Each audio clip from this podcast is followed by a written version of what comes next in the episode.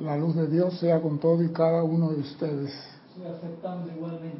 Mi nombre es César Landecho y vamos a continuar con nuestra serie de tu responsabilidad por el uso de la vida.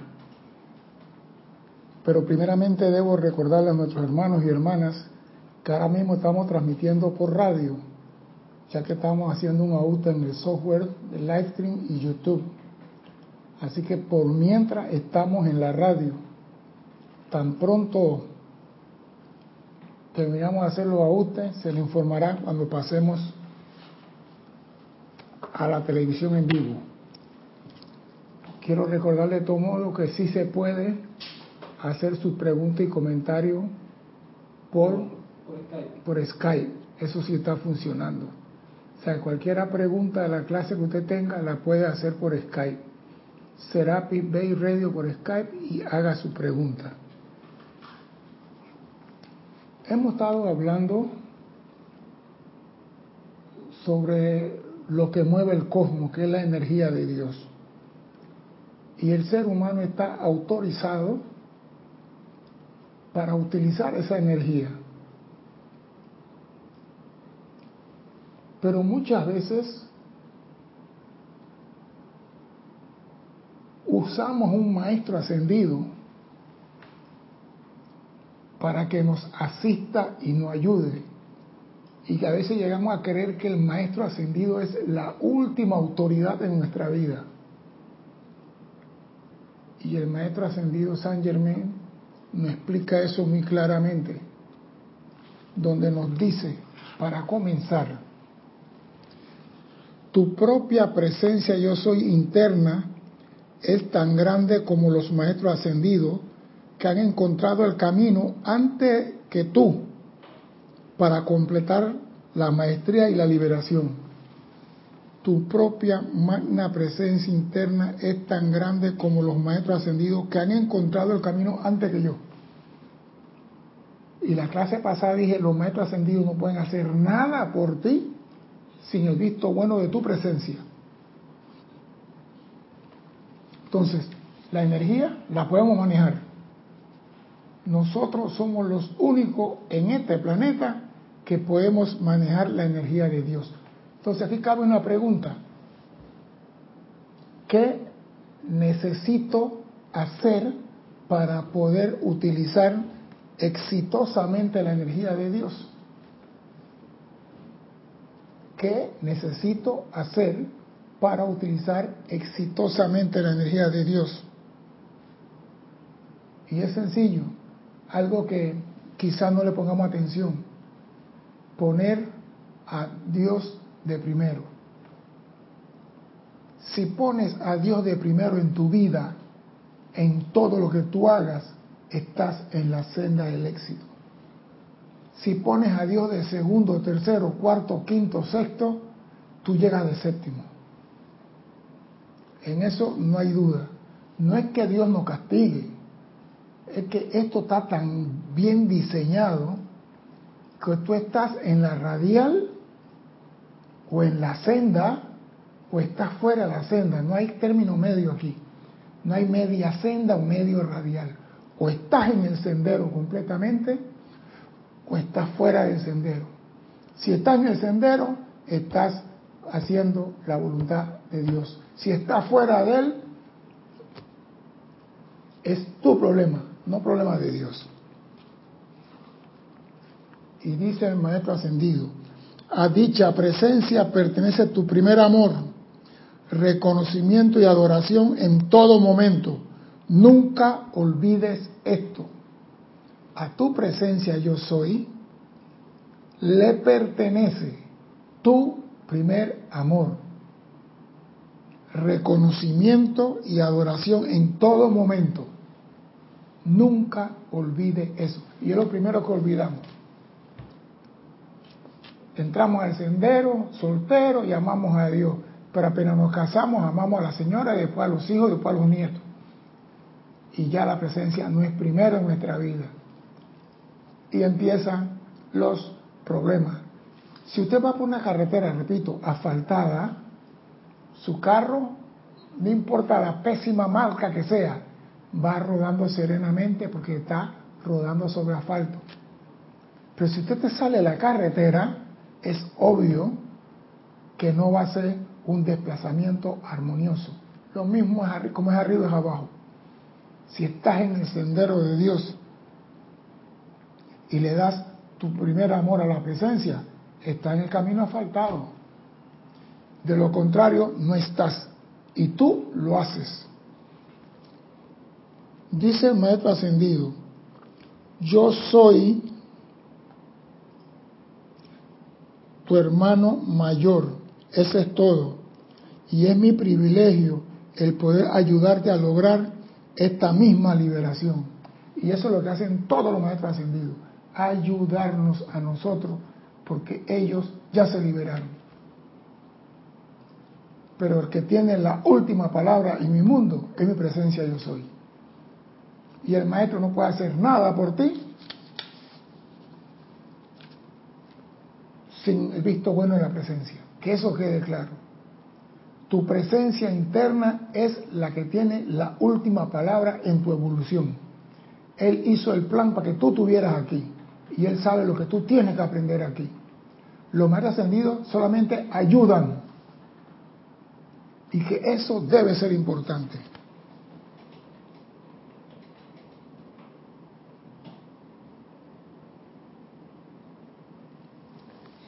Y el maestro confirma lo que acabo de decir.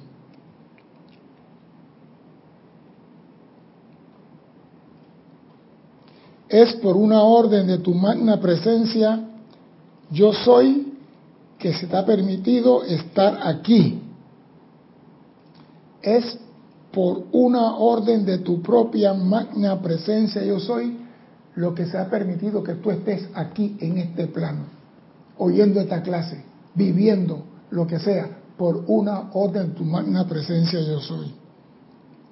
Y dice el maestro ascendido San Germán, para mí es siempre un gozo el poder dar toda la ayuda que la gran ley de tu ser me permita.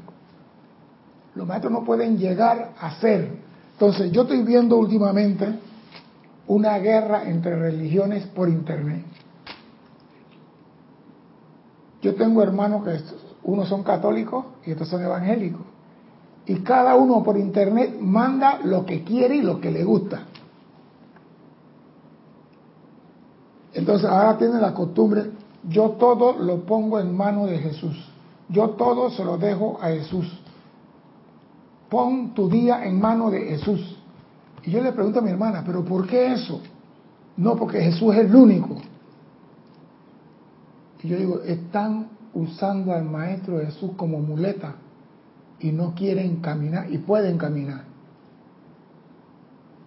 Pueden caminar, pero quieren una muleta. Un ejemplo, vamos a ver. Un niño, ejemplo, un niño en su casa escucha a su padre decir, pon todo en la mano de Dios.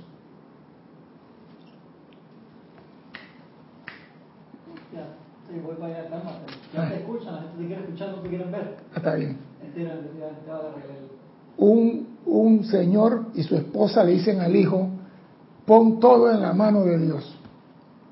Y cuando tienen problemas en el trabajo, pon todo en la mano del jefe o del encargado.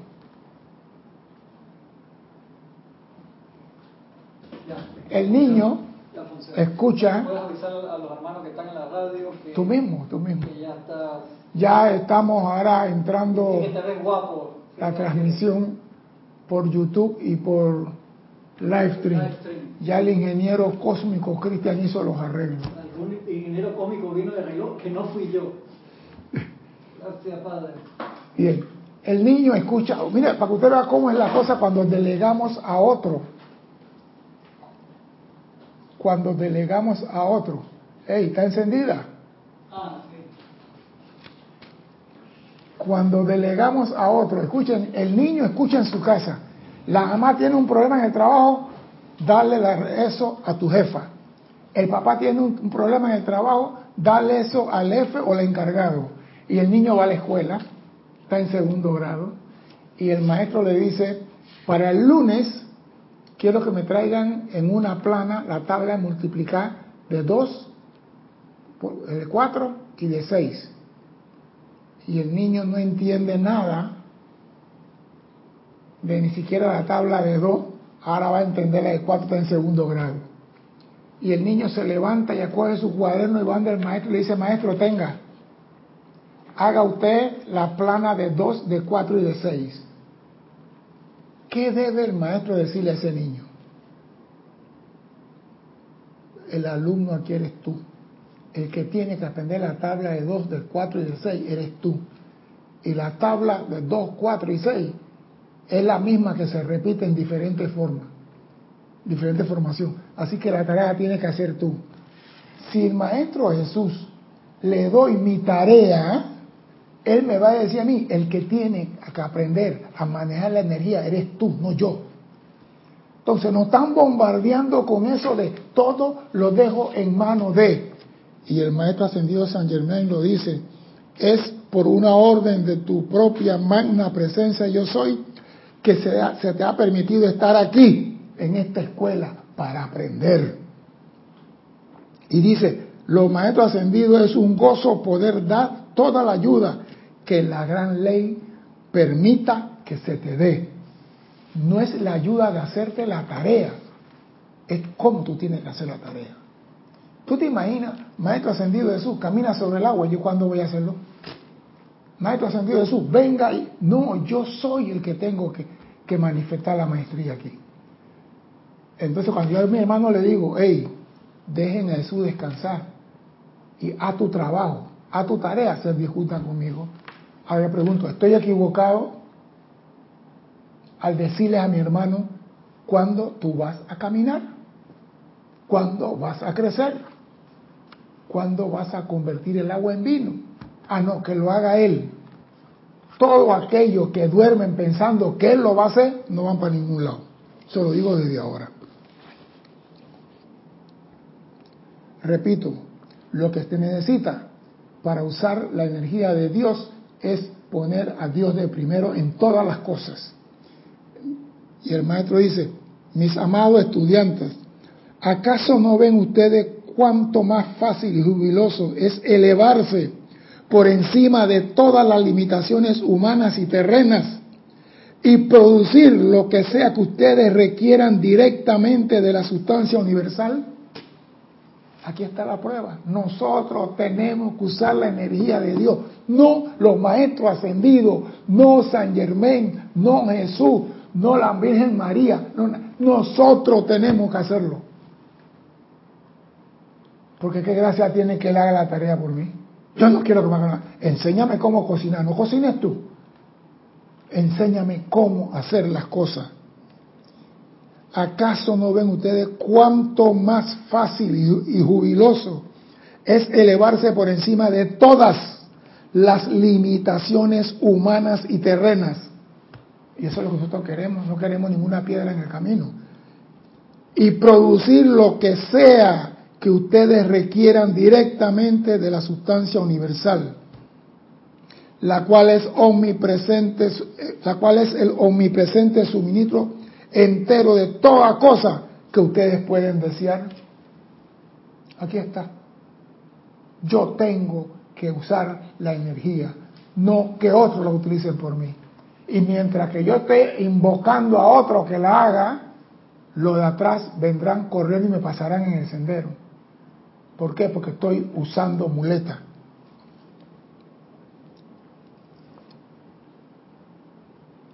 Cada uno de ustedes a quienes se les ha solicitado que vengan aquí a este planeta puede aprender a hacer esto mucho antes de que siquiera se, atreven a imaginarse en la actividad externa de su mente que esto es posible.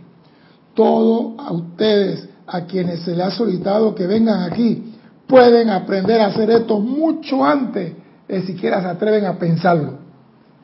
Lo pueden hacer. El tiempo requerido para alcanzar esta maestría se acorta considerablemente cuando el individuo llega al entendimiento. ¿A entendimiento de qué? Cuando el individuo llega al entendimiento, el tiempo de aprendizaje de la maestría se acorta. cuando llega el entendimiento de que su cuerpo físico es el templo de la magna presencia yo soy, el Dios del universo. Ahí está. Si, la reina Inglaterra viene a tu casa, tú limpias y tienes todo impecable. Pero si tu magna presencia viene a tu está en tu templo, tú no lo puedes tener sucio.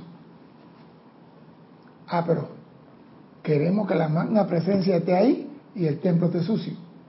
Por eso que la magna presencia está a 3 metros sobre nosotros, a 5, a 10, a 15, a 80, dependiendo de cuán sucio tengamos el templo. Tan sencillo como eso. Tenemos que empezar a comprender y a entender que el tiempo para alcanzar la maestría se acorta cuando comprendamos que el cuerpo físico nuestro es el templo de la magna presencia yo soy.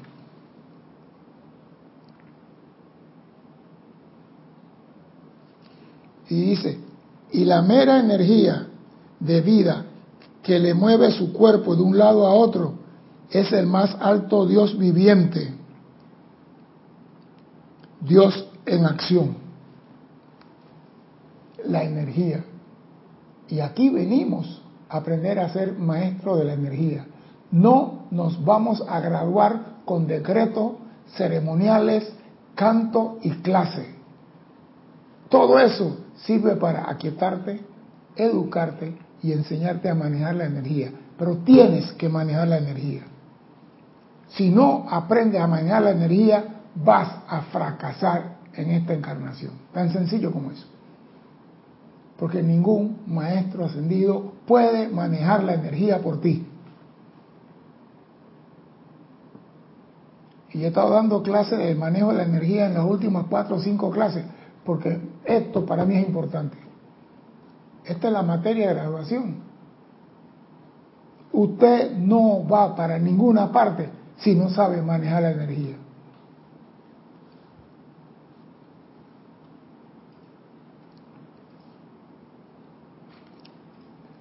dice el maestro ascendido San Germain, no obstante, me encuentro con muchos estudiantes que obtienen resultados tremendos al pensar en ello como el maestro ascendido interno o la magna presencia de soy, a quienes ellos pueden hablarle. Y yo digo, tú puedes hablar con tu presencia. Y se te recomienda que lo hagas. Ah, pero tiene que tener, cumplir con ciertos requisitos.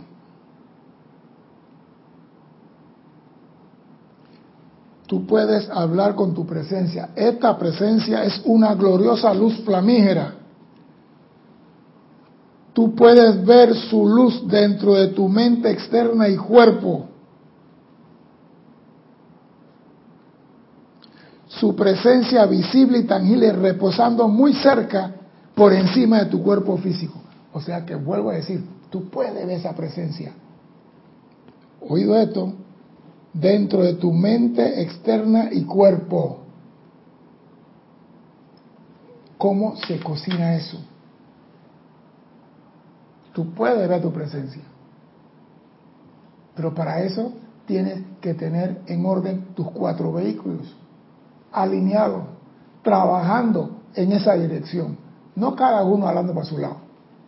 Tienes que trabajar en esto. Porque el día que tú veas a tu presencia interna cara a cara, tu momento de victoria ha llegado. Porque la tienes cerca de ti. Para ver algo cara a cara, tiene que estar enfrente de ti, no ni a 20 ni a 30 metros, a un metro de distancia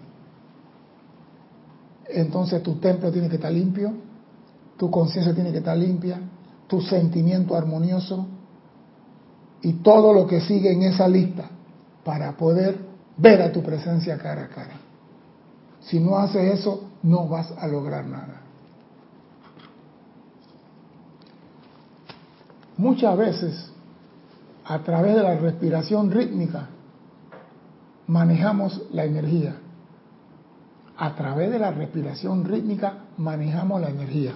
Voy a a tocar el puntito este. Por ejemplo, usted está en una respiración rítmica. Usted inspira, en la inspiración usted trae la energía del templo que usted quiera. En la retención, retienes la energía dentro de ti. En esa retención, envía la energía a través del sistema nervioso a todos los órganos en tu cuerpo.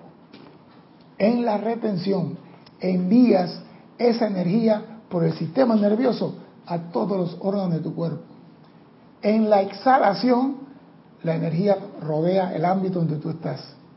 Y en la proyección la envías al mundo para bendecir a los demás con la misma energía que tú recibiste. O sea que inclusive en la respiración rítmica estás aprendiendo a manejar la energía. Entonces, todo lo que se hace es para educarte para que tú alcances la maestría. Pero nosotros no podemos respirar por ti. Ni le vamos a decir a ninguno, no se preocupe, nosotros vamos a hacer la respiración rítmica y tú allá vas a tener un cuerpo de charleatla. Eso es mentira. No se puede.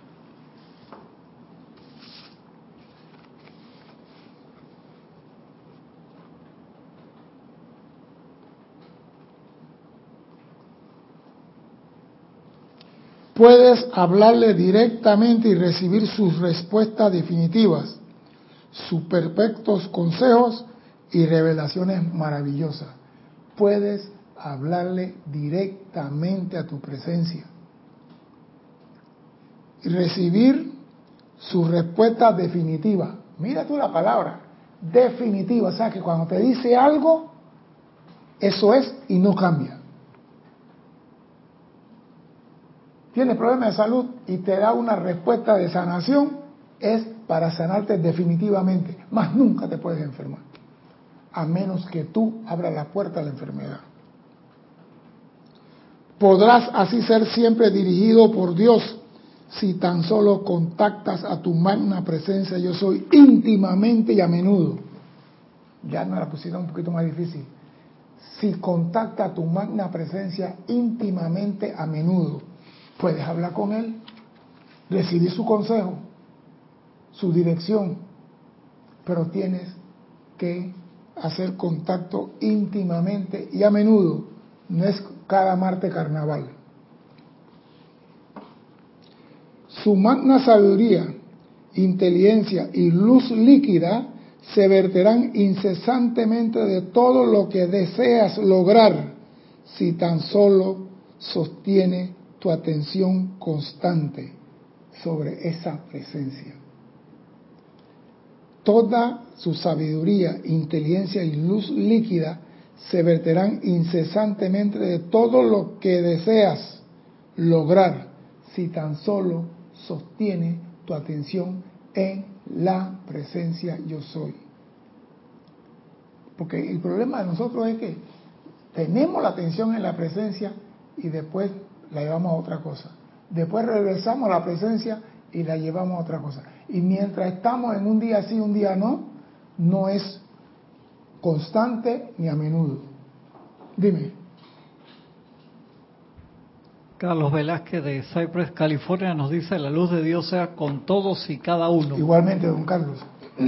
Veo que hay una gran diferencia entre el decir y pensar que la presencia de Dios está anclada dentro de sí mismo y al aceptar plenamente a esa presencia viva y activa como el gran motor interno. Es que ¿Tú te imaginas una refrigeradora que no se lleve con la corriente eléctrica? Dejó de llamarse refrigeradora. ¿Tú te imaginas la computadora que estás usando ahora que se ponga así bruta y dice, no quiero nada con la electricidad? Dejó de ser computadora. El único, y perdonen el francés o el ruso, imbécil en el cosmos que rechaza a Dios a quien le da energía, luz líquida dorada, energía para moverse, para andar, para caminar, es el hombre. Y Dios todavía lo sostiene. Es el hombre. El hombre, en vez de tener a Dios de primero, lo tiene en la banca, si fuera un equipo de fútbol. Lo tiene sentado en la banca. Hay 11 hombres en la cancha y Dios está sentado en la, en la banca. Ah, no. pero queremos que la luz líquida se vierta incesantemente dentro de todo lo que yo desee lograr, pero que Dios se quede en la banca. Qué lindo, ¿eh? Y dice, si tan solo sostiene tu atención constante. Y esa atención constante, ¿cómo la voy a sostener? Primero, sobre la magna presencia yo soy. Primero, siempre primero. Primero. Hay una cosa sencilla que usted puede lograr, hacer para lograr esto apenas abre los ojos en la mañana. Gracias, magna presencia, yo soy por este nuevo día de vida. Acaba de poner tu atención en la presencia apenas abriste los ojos. Tan sencillo, esto no es tan difícil. Apenas abre los ojos y estás consciente que, tienes un día más de vida, lo primero que tienes que hacer es darle gracias a la presencia. Y eso es lo que dice aquí. Primero, tu atención sobre la magna presencia. Dale gracias. Después te levantas, haces ejercicio, tomas café, vas al karate, al judo, lo que quieras. Pero lo primero es eso. Eso que estoy pidiendo aquí. No te estoy pidiendo que tengas 40 minutos de meditación y que te bañes y que no pienses en nada, que no veas. No, no. Apenas abre los ojos en la mañana y estás consciente de ti. No pienses en el trabajo. Mira, mira ejemplo. Usted despierta y lo primero que piensa, dejé el trabajo a medio palo. ¿A quién pusiste de primero? ¿A quién pusiste el trabajo? No que no pagué la escuela del niño. Lo que pienses primero, pusiste a Dios de segundo. Tú quieres lograr todo lo que tu corazón desea, pon a la presencia de primero y su luz líquida se verterán incesantemente de todo lo que deseas lograr. Ahí está, clave para que él tenga oído. Tú quieres lograr algo, ponlo de primero. Luego, sobre aquello que quieras lograr, oído, primero pon tu atención en la presencia. Luego, sobre aquello que tú quieras lograr. No te está diciendo que tú no desees algo, Primero ponlo sobre el que te va a dar la energía, la fuerza para hacerlo y después lo que tú deseas. Luego, darle seguimiento a esto con una insistencia determinada y persistente. Ese luego es conviértete en un niño en un almacén un 23 de diciembre. Y si no has visto, no sabes qué significa esto, vayas a los almacenes un 23 de diciembre y vea cuando el papá no tiene el dinero y el niño quiere un muñeco, un, un, carrito, para que vea la zamba que se va a formar ahí. Bastante vivo eso. Vas a ver la zamba que se va a formar. El niño se va a tirar al piso, él quiere ser transformer, él quiere el transformer y él no se va sin su transformer. Y el papá diciéndole, mañana te lo compro. El niño, no, hoy. Luego, darle seguimiento a esto con una insistencia determinada y persistente. Esos son los niños. Yo quiero eso y no me voy sin eso. Nos toca a nosotros. Semejante poder omnipotente e inteligencia es absolutamente invencible y no puede fallar nunca. Cuando tú sigues estos tres pasos, primero la presencia, lo que yo quiero y voy a sostenerme en lo que quiero. Se tiene que manifestar. ¿Por qué? Porque Dios está actuando a través de ti para que eso se dé. La duda humana y el miedo, que son sentimientos sutiles, pueden impedirte aceptar esta magna presencia yo soy y su perfección. Si lo dejo. Mire, la duda la crea las apariencias. La duda la crea la apariencia. Yo voy a decirle algo porque me puse a analizar esto en estos días y quiero ver si algunos que están al otro lado allá me da su opinión. Aquí en Panamá hay como tres o cuatro personas en la misma condición. son los mal andantes. Son los mal andantes. En breve, en breve eh, abreviado, maleantes. Bien, acá hay uno que es famosísimo. Ese señor tiene nueve atentados contra su vida. Nueve atentados con arma de fuego contra su vida. Y él nunca ha tenido un rasguño. La, última vez iba en el carro manejando él y paró y le dijo al primo, maneja tú. Y el primo cambió de asiento con él. Y cuando vino la balacera, ¿quién murió? El primo. Él no. La pregunta es entonces, ¿quién lo protege? ¿Quién lo cuida? ¿Y quién lo guía? Es la pregunta. La, hacen como seis meses atrás, estamos en qué? En septiembre, sí. En marzo iba otro parecido a él bajo la misma circunstancia para la Corte Suprema a declarar, porque tenía que ir a declarar, porque son gente que andan en, la trampa. Y pasó un señor en una motocicleta con una ametralladora. Dispararon contra él y ninguna bala le pegó. Y la bala rebotó y le pegó la pierna a una mujer. Entonces, hay cuatro personas bajo esa misma condición. Y cuando tú ves eso, tú dices, ¿quién lo protege? ¿Quién lo protege? ¿Quién lo cuida? ¿Quién lo guía? Su presencia. ¿Y si digo que sí? Su presencia lo guía para qué? Para que tú no lo critiques, para que tú no lo condenes, para que tú no lo... Porque si tú quieres usar la energía de Dios, no puedes utilizarla para condenar a otro hijo de Dios. Tan sencillo como eso. Pero las apariencias generan duda y el maestro está clarito en eso cuando nos dice, la duda humana y el miedo, que son sentimientos sutiles, pueden impedirte aceptar esta magna presencia yo soy y su perfección. Porque tú dices, ¿cómo es posible que este señor no le pasa nada y en estos días en una balacera una bala entró por la puerta y mató a una niña de tres años? Tú comienzas a cuestionar, comienza la duda a quedar en nosotros. Y si nosotros permitimos que la duda entre en nosotros, por una apariencia, quedamos criticando y condenando. Y esa crítica y condenación, ya lo dije hace dos semanas, te cierra la puerta a que la presencia se manifieste en ti. Entonces, un requisito para poder manejar la energía de Dios es bajo ningún concepto utilizar la energía de Dios para condenar a otro hijo de Dios y lo dice aquí, nosotros creemos que hay un fallo. ¿Cómo es posible que un delincuente que ha tumbado droga, que hace asalto a banco y que tiene homicidio sobre su espalda porque ha estado preso por homicidio, no le pasa nada? Las balas dan curva cuando llegan, van para él. ¿Cómo es eso?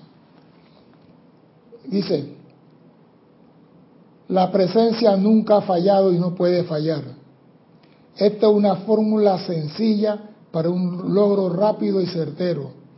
No hay manera que pueda siquiera estimar el tremendo avance que es posible en corto tiempo si consciente, continua y completamente aceptas, porque puedes hacerlo, el maravilloso amor, inteligencia y poder de la magna presencia yo soy cuya energía está fluyendo y actuando a través de tu mente y tu cuerpo en todo momento durante las 24 horas.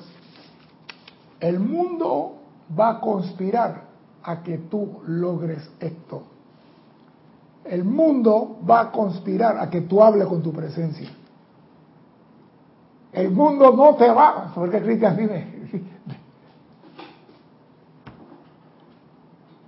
César, eso es así. En algún momento de nuestro plan, yo creo que toda la humanidad, tal vez algunos más, otros menos, pero todos ponemos en nuestro plan ciertos eh, saltos como los que hacen los caballos, como habla el maestro ascendido el Moria, que te lo van subiendo a poco y podremos correr, podremos escondernos, pero no podemos escapar. Hay pruebas que nosotros ponemos ahí que tú te tratas de escapar y te agarra ¿Para qué? ¿Para joderte? No, es para que hables con la presencia, pues nosotros dijimos, yo quiero hacer ese contacto, y te haces el plan en los planos internos y dices, tú la única forma de agarrarte, hermano, porque cuando llegas allá abajo te olvidas que va a pasar esto, esto, esto, esto, y tú vas a tener que hablar con tu presencia sí o sí, pues tú lo estás pidiendo acá arriba. Cuando estás allá se te olvida, pero vamos a hacer, una ayuda para que te acuerdes. Pero como tú estás fuera del sendero, cuando tú estás fuera del sendero, la carretera no está muy buena, tú dices, no me gusta, entras al sendero de nuevo. Pero, pero tú no puedes escapar de esta realidad. El mundo va a hacer todo lo posible para que tú no hables con tu presencia. ¿Sabe por qué? Porque este es un tapiz cósmico. Y donde una parte del tapiz se levanta, todo el tapiz comienza a levantarse. Entonces dice, dice el, rey del mundo, el Rex Mundi, el famoso Rex Mundi dice, no le permitas, amárgale la vida, ponle un jefe que lo, que lo insulte, ponle que le hagan todo para que tú pierdas el control y la armonía. La presencia no va a fallar, ella tiene su plan para contigo, pero el mundo tiene un plan que tú no puedes subir. Y tú tienes que pasar por encima de las limitaciones terrenas y humanas para poder hablar con tu presencia. Y ese es el problema que tenemos aquí. Yo iba bien en la semana, no había insultado a ningún taxista. Y el viernes en la tarde, llegando a la casa, mandé al taxista para No importa. ¿Sabes por qué no importa? Porque al menos estás consciente que lo mandaste el viernes. Antes lo mandaba y ni siquiera sabía que lo había mandado. Ya tienes una victoria, estás consciente. Llegará el momento que tú conscientemente no vas a insultar a nadie, no vas a ofender a nadie y vas a armonizar tu mundo, que es el primer paso para poder enfrentarte cara a cara con tu presencia. La armonía en todos tus sentimientos. Eh, tan sencillo como eso. Hay un punto que los verdaderos estudiantes y aquellos que desean alcanzar el logro deberían conocer de manera inequívoca y consciente al deseo, y concierne al deseo, perdón. Hay un punto que los estudiantes deben saber y concierne al deseo. Porque cuando hablamos de deseo, muchos dicen pecado. El deseo es algo horrible, es algo feo. Porque siempre decimos deseo sexual. No decimos relación sexual, deseo sexual. Y cuando vimos la palabra deseo lo pegamos con sexual y decimos pecado. Escuchen esto. Nadie puede lograr jamás la maestría sobre las creaciones humanas y alcanzar la victoria con una actitud de inapetencia. Nadie puede lograr jamás la maestría sobre las creaciones humanas y alcanzar la victoria con una actitud de sin deseo. Porque sin el deseo del logro no se puede alcanzar ninguna maestría. Sin el deseo de logro no se puede alcanzar ninguna maestría. Recuerda para siempre que todo deseo constructivo es Dios en acción en ti. Recuerden, todo deseo constructivo es Dios en acción dentro de ti. Lo que pasa es que nosotros a todos le ponemos deseo comprar zapatos, deseo comprar un carro, deseo comprar carne, deseo comprar una cartera, deseo comprar cigarrillos, deseo comprar una botella de whisky. Deseo... Siempre ponemos deseo, pero ese deseo es constructivo. Repito, recuerda para siempre que todo deseo constructivo es Dios en acción en ti, ya que si el deseo no estuviera contenido en el principio divino, la manifestación nunca se hubiese dado. O sea que el deseo es algo divino, siempre y cuando sea constructivo, es Dios en acción dentro de ti. Y yo espero con esto que saquemos de nuestra conciencia que el deseo es algo destructivo.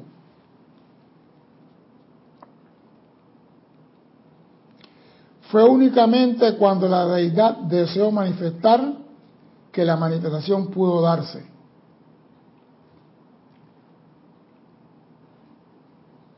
La actividad del deseo tiene un movimiento hacia adelante o un movimiento expansivo de la vida en sí, y jamás puedes prescindirse de él.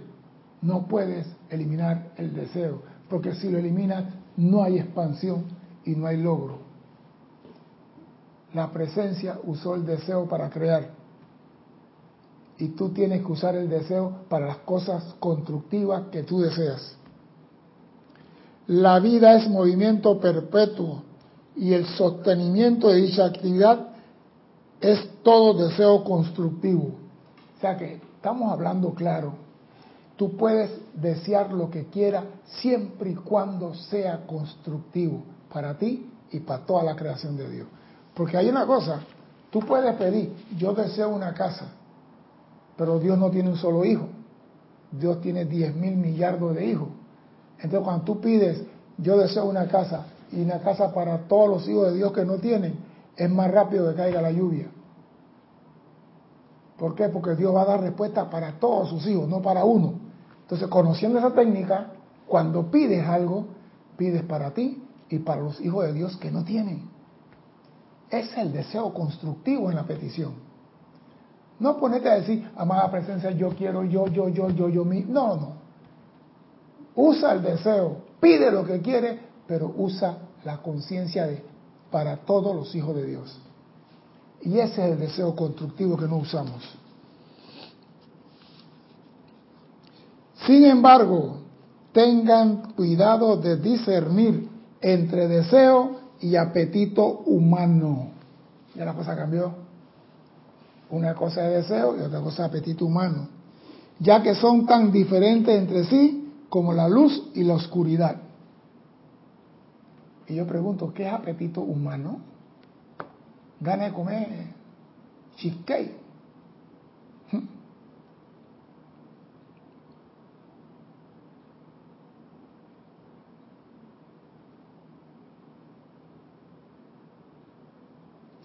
El apetito no es más que una acumulación de energía calificada por el sentimiento humano a través de la formación de un hábito, únicamente en el organismo sensorial y no tiene nada que ver con el deseo dentro de la vida de Dios.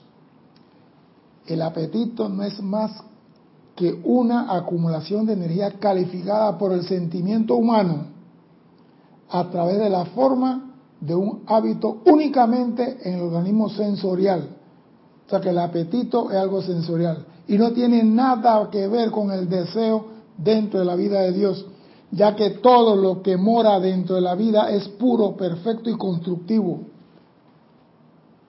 El deseo es algo divino y podemos hacerlo. El deseo constructivo es eternamente existente dentro de la vida. El deseo constructivo eternamente existente dentro de la vida. Es imposible progresar o expresar la vida sin alguna forma de deseo. Entonces la persona dice, amada presencia, yo no pido nada, yo no quiero nada, no deseo nada. está diciendo la presencia que lo que hay dentro de ti, ya que todo lo que mora dentro de la vida es puro, puro y perfecto y constructivo. El deseo constructivo eternamente existente dentro de la vida. Y tú vas a decir a la presencia que tú no, no quieres nada, no deseas nada.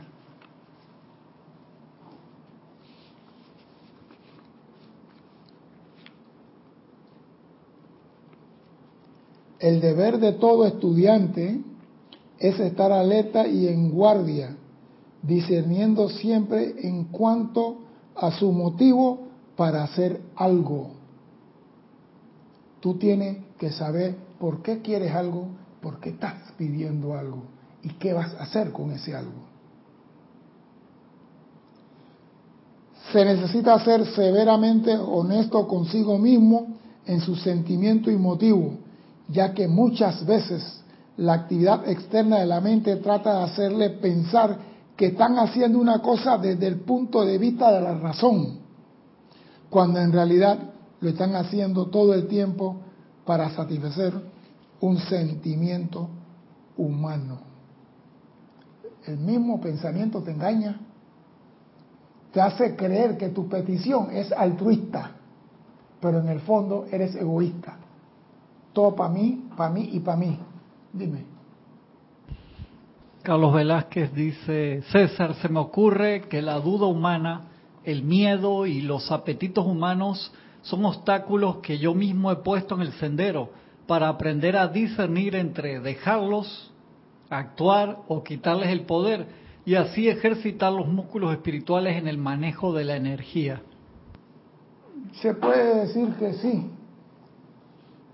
Por ejemplo, yo siempre he creído que a veces nosotros ponemos unos parámetros para esta vida, pero se nos pone algo que no estaba en el plan para ver cómo reaccionamos. Por ejemplo, tú estás en el simulador de vuelo y tú sabes lo que es una tormenta, tú sabes lo que es esto, y tú sabes todo esto, y de repente te quitan la energía del, avión para ver qué haces. El avión se apaga en todos los instrumentos. ¿Y ahora? Nada más para ver cómo reacciona. Muchas veces tenemos todo estructurado y si tenemos una conciencia consecutiva, ya sabemos que en la esquina me voy a encontrar con Juan Lole, ya yo, porque ya tengo la conciencia. Pero cuando tú no esperas y estás alerta, a ti no te importa lo que se te ponga por delante. Ya tú sabes lo que tienes que hacer. No condenar, no criticar, no juzgar, no hacer nada. Invocar a Dios que asuma el mando ahí. Si tú tienes esa primera bala en tu fusil, Dios asume el mando y el control de esa situación. Que esa sea tu primera bala, tú no tienes problema con lo que se te presenta en la vida. Pero a veces con cosas tontas y caemos. Dime, Cristian. Sí, tienes un par de comentarios acá también en, YouTube.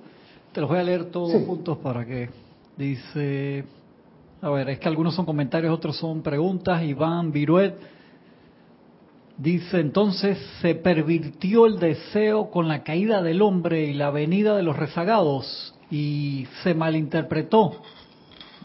Aristides Robles dice, el desapego estaría relacionado con la carencia de deseos. A veces no deseando nada uno alcanza un estado de paz. Si quieres te lo paso de uno a uno mejor ahí. Claro. Primeramente, el hombre debe saber que el deseo es parte de su programación. Eso es innato, está en él. Él nace con eso. Porque si él no tiene ese deseo, él no puede ser co-creador con el Padre. Porque dice, el Padre creó el universo en base a un deseo. Así que el hombre que dice, yo no quiero nada, ¿cómo mañana vas a querer atraer la energía? Si hay que desear atraer la energía para poderla manejar. Sea que no te puedes separar de la energía de Dios por un lado. Eso es algo fundamental.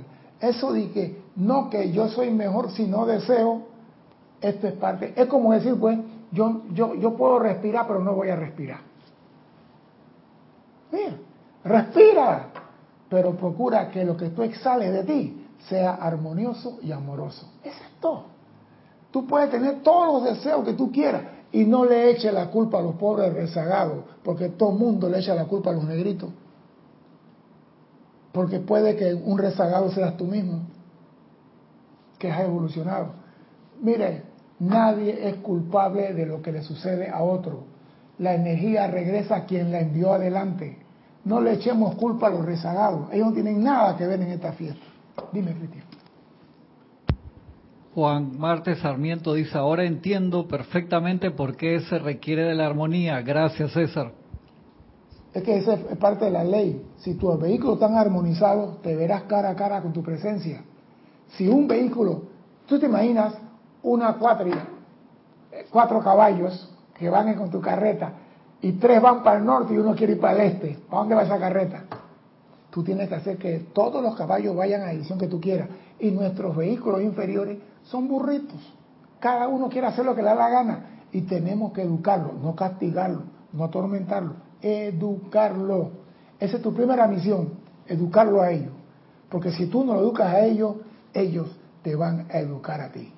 Dime, Cristian. Aristides Robles de aquí de Panamá dice, entre más cosas deseas, más difícil alcanzas el estado de paz.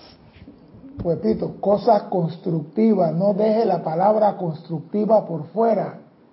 Porque mira, hay personas que quieren todo constructivo. Un ejemplo, que la paz llene todo el planeta Tierra. Eso no es constructivo. Eso no es constructivo. Porque si este planeta fuera totalmente de paz, totalmente como un mar plato, así que no hay ola, no hay brisa, no hay nada, fuera el planeta más aburrido en el sistema solar. Tú eres capitán de barco cuando estás manejando un barco y lo llevas al puerto a través de una tormenta. Tú eres capitán de avión cuando estás en el mando del avión y te presenta una tormenta, un huracán y lo llevas a tierra. Y tú eres maestro ascendido cuando en este plano de la forma, con todos los problemas existentes, ves a tu presencia cara a cara, aquí, en el mundo de la forma. Aquí tiene que haber problemas. Entonces, ese que dice que el mundo esté lleno de paz, es una utopía, eso no va a existir, porque va en contra de tu desarrollo. Va totalmente en contra de tu desarrollo.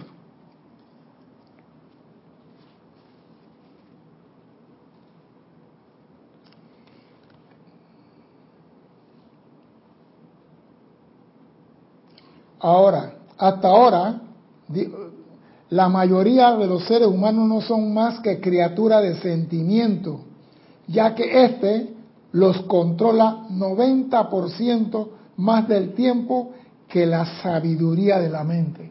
¿Oído?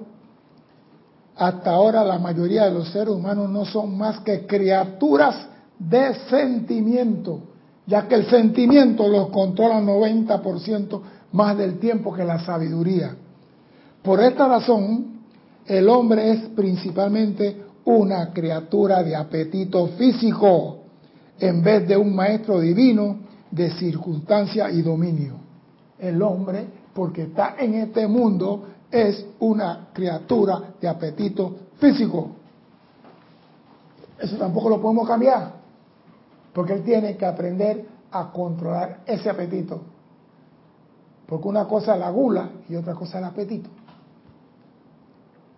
Hasta que el individuo no tome su cuerpo emocional de la mano y lo controle definitivamente mediante el amor, sabiduría y poder de su magna presencia yo soy, no puede ni podrá ser confiable. Y acá, ya nos pusieron la trampa en la puerta.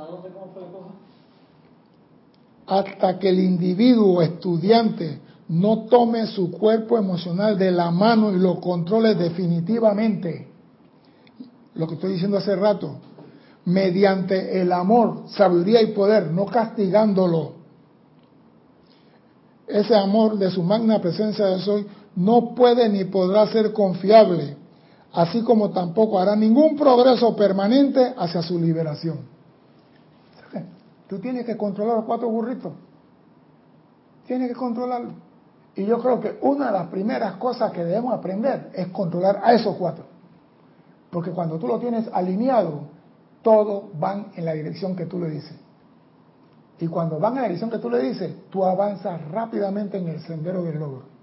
Pero si cada burrito coge para su lado, hoy me levanto, estoy amoroso, bendigo a todo el mundo. Mañana me levanto tirando plato, vaso y todo.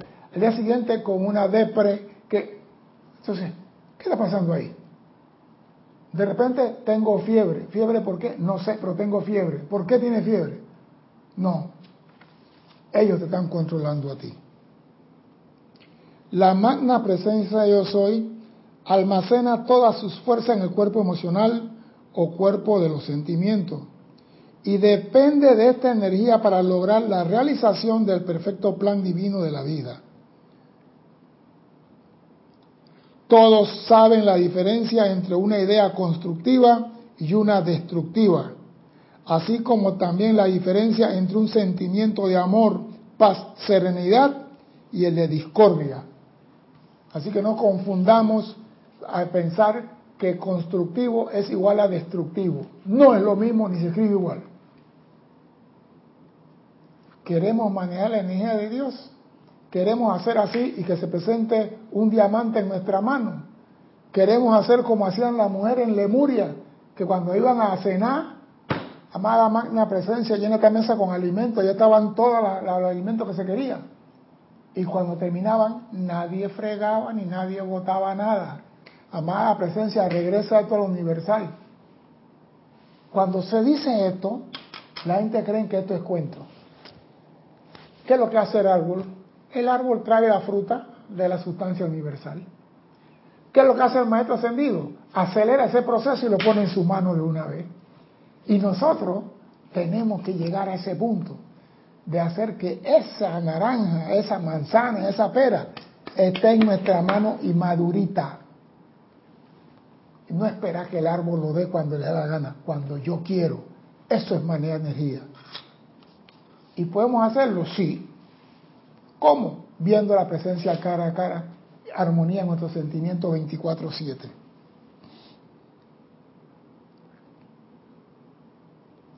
De manera que la mente más sencilla, hasta la de un niño, conoce de manera innata la diferencia entre la manera divina de vivir, un deseo divino, oído, la manera divina de vivir es un deseo divino y el apetito humano de autogratificación. Se nos ordena escoger la manera divina de vivir y si nos obligamos a los apetitos sensoriales a obedecer dicho comando, entonces tenemos que sufrir. Se nos dice, ¿cuál tú quieres? ¿La forma divina de vivir o la gratificación humana? Y si tú obedeces al primer comando, no tienes problema. Pero si escoges el segundo, tendrás que sufrir, experimentar el caos y destrucción hasta que pongamos nuestro mundo en orden, de manera que se mezcle con el gran movimiento ordenado y armonioso del todo. La pureza, el orden y la armonía son la ley de perfección por siempre. Oído. La pureza, el orden y la armonía son la ley de perfección por siempre. No hay forma, repito, no hay forma que tú logres manejar la energía, la energía de Dios si tú no tienes armonía en tus cuatro vehículos. No hay pureza y no hay orden. Tú realmente deseas ver la presencia cara a cara, te acabo de decir todo lo que tienes que hacer. Dios de primero. Segundo, lo que deseas lograr. Y tercero, insistente y pertinente.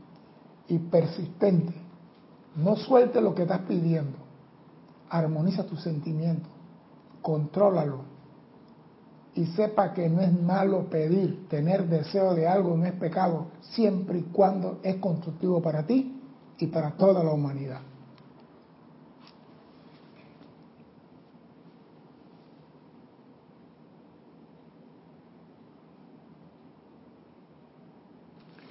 Y para terminar, cuando deseas ceder a tu propio deseo de resistencia, Oído, cuando deseas ceder a tus propios deseos de resistencia, en vez de aquietar ese sentimiento y reemplazarlo con paz, te destruyes a ti mismo. Cuando deseas ceder a tu propio deseo de resistencia, no voy a comer cheesecake, pero la gana, no voy a y tú quieres y dejas ceder en vez de aquietar ese sentimiento y reemplazarlo con paz y decir, chiquey, no me vas a controlar, tú no me manejas a mí. Cuando tú permites vencer tu propia resistencia al deseo de lo, de lo no constructivo, te destruye a ti mismo. Destruye tu mente, tu cuerpo y tu mundo. Porque la ley es que todo pensamiento y sentimiento discordante que un ser humano envíe tiene primero que vibrar en el cerebro y cuerpo de quien lo envía antes de poder llegar al resto del mundo. O sea que si tú piensas mal, criticas, condenas o lo que hagas, primero se vibra en ti. Mira, yo digo que para mí es el doble golpe. El doble golpe. Tú piensas mal de una persona, ese, ese pensamiento mal vibra primero en ti. Ya te dio un golpe. Sale de ti, recorre el mundo y regresa a ti el segundo golpe. O sea que el día que tú pienses algo no constructivo de otro, te estás destruyendo a ti mismo. Y eso lo vengo diciendo hace mucho tiempo. Dime. Yeli Leubia me, me dice, hola hermano, soy Lourdes desde Perú. ¿Cómo se educa a los cuatro vehículos? Ejemplos, por favor, gracias. Bien, Cada uno tiene su forma de hacer eso, Lluvia, pero lo primero es esto. Todo lo que tú haces responde a un vehículo. Tú quieres ir a dormir. ¿Quién te está pidiendo eso? ¿El físico o el mental? El mental. El mental dice vamos a dormir. Ya tú sabes que te está diciendo el mental voy a dormir. Tú tienes hambre. Es el físico. Tú quieres el cheesecake. Es el físico. Tú quieres la torta de cumpleaños. Es el físico. Tú tienes un sentimiento de rencor contra tu maestra de primer grado. Es el etérico. Ah, pero tiene un sentimiento contra el que era novio tuyo cuando estaban en la secundaria que se dejó y se casó con otras en 20 años ya tú sabes qué vehículo está operando en ti. Entonces, al conocer cómo trabaja cada vehículo, tú puedes saber quién está bailando en un momento dado. Y decirle a ese, te me callas. Yo sé que eres tú mental, me estás trayendo esto. Yo sé que eres tú etérico, me estás trayendo aquello. Tú tienes que saber qué vehículo está actuando en ti para poderlo controlar. Porque de nada sirve que tú estés castigando al mental y el que tiene hambre es el, físico. Estás castigando al niño equivocado. Primero aprende a conocer cómo se manifiestan los vehículos en ti y quién es. Y una vez que tú lo tienes ubicado, cuando tú vienes un pensamiento, ah, una memoria, este es el cuerpo etérico, ¿ves? te maqueta, llama a Violeta contigo, tú no vas para ningún lado y no voy a hacer lo que tú dices. Eso primero. Y una vez que tú lo conoces, después le envía amor a ese vehículo, lo envuelve en luz para ir sacando la basura que quedó escondido en él, hasta que de repente todos alineados manifiestan luz. Mi nombre es César Landecho, gracias por la oportunidad de servir y espero contar con su asistencia el próximo martes. Hasta entonces, sean felices. Muchas gracias.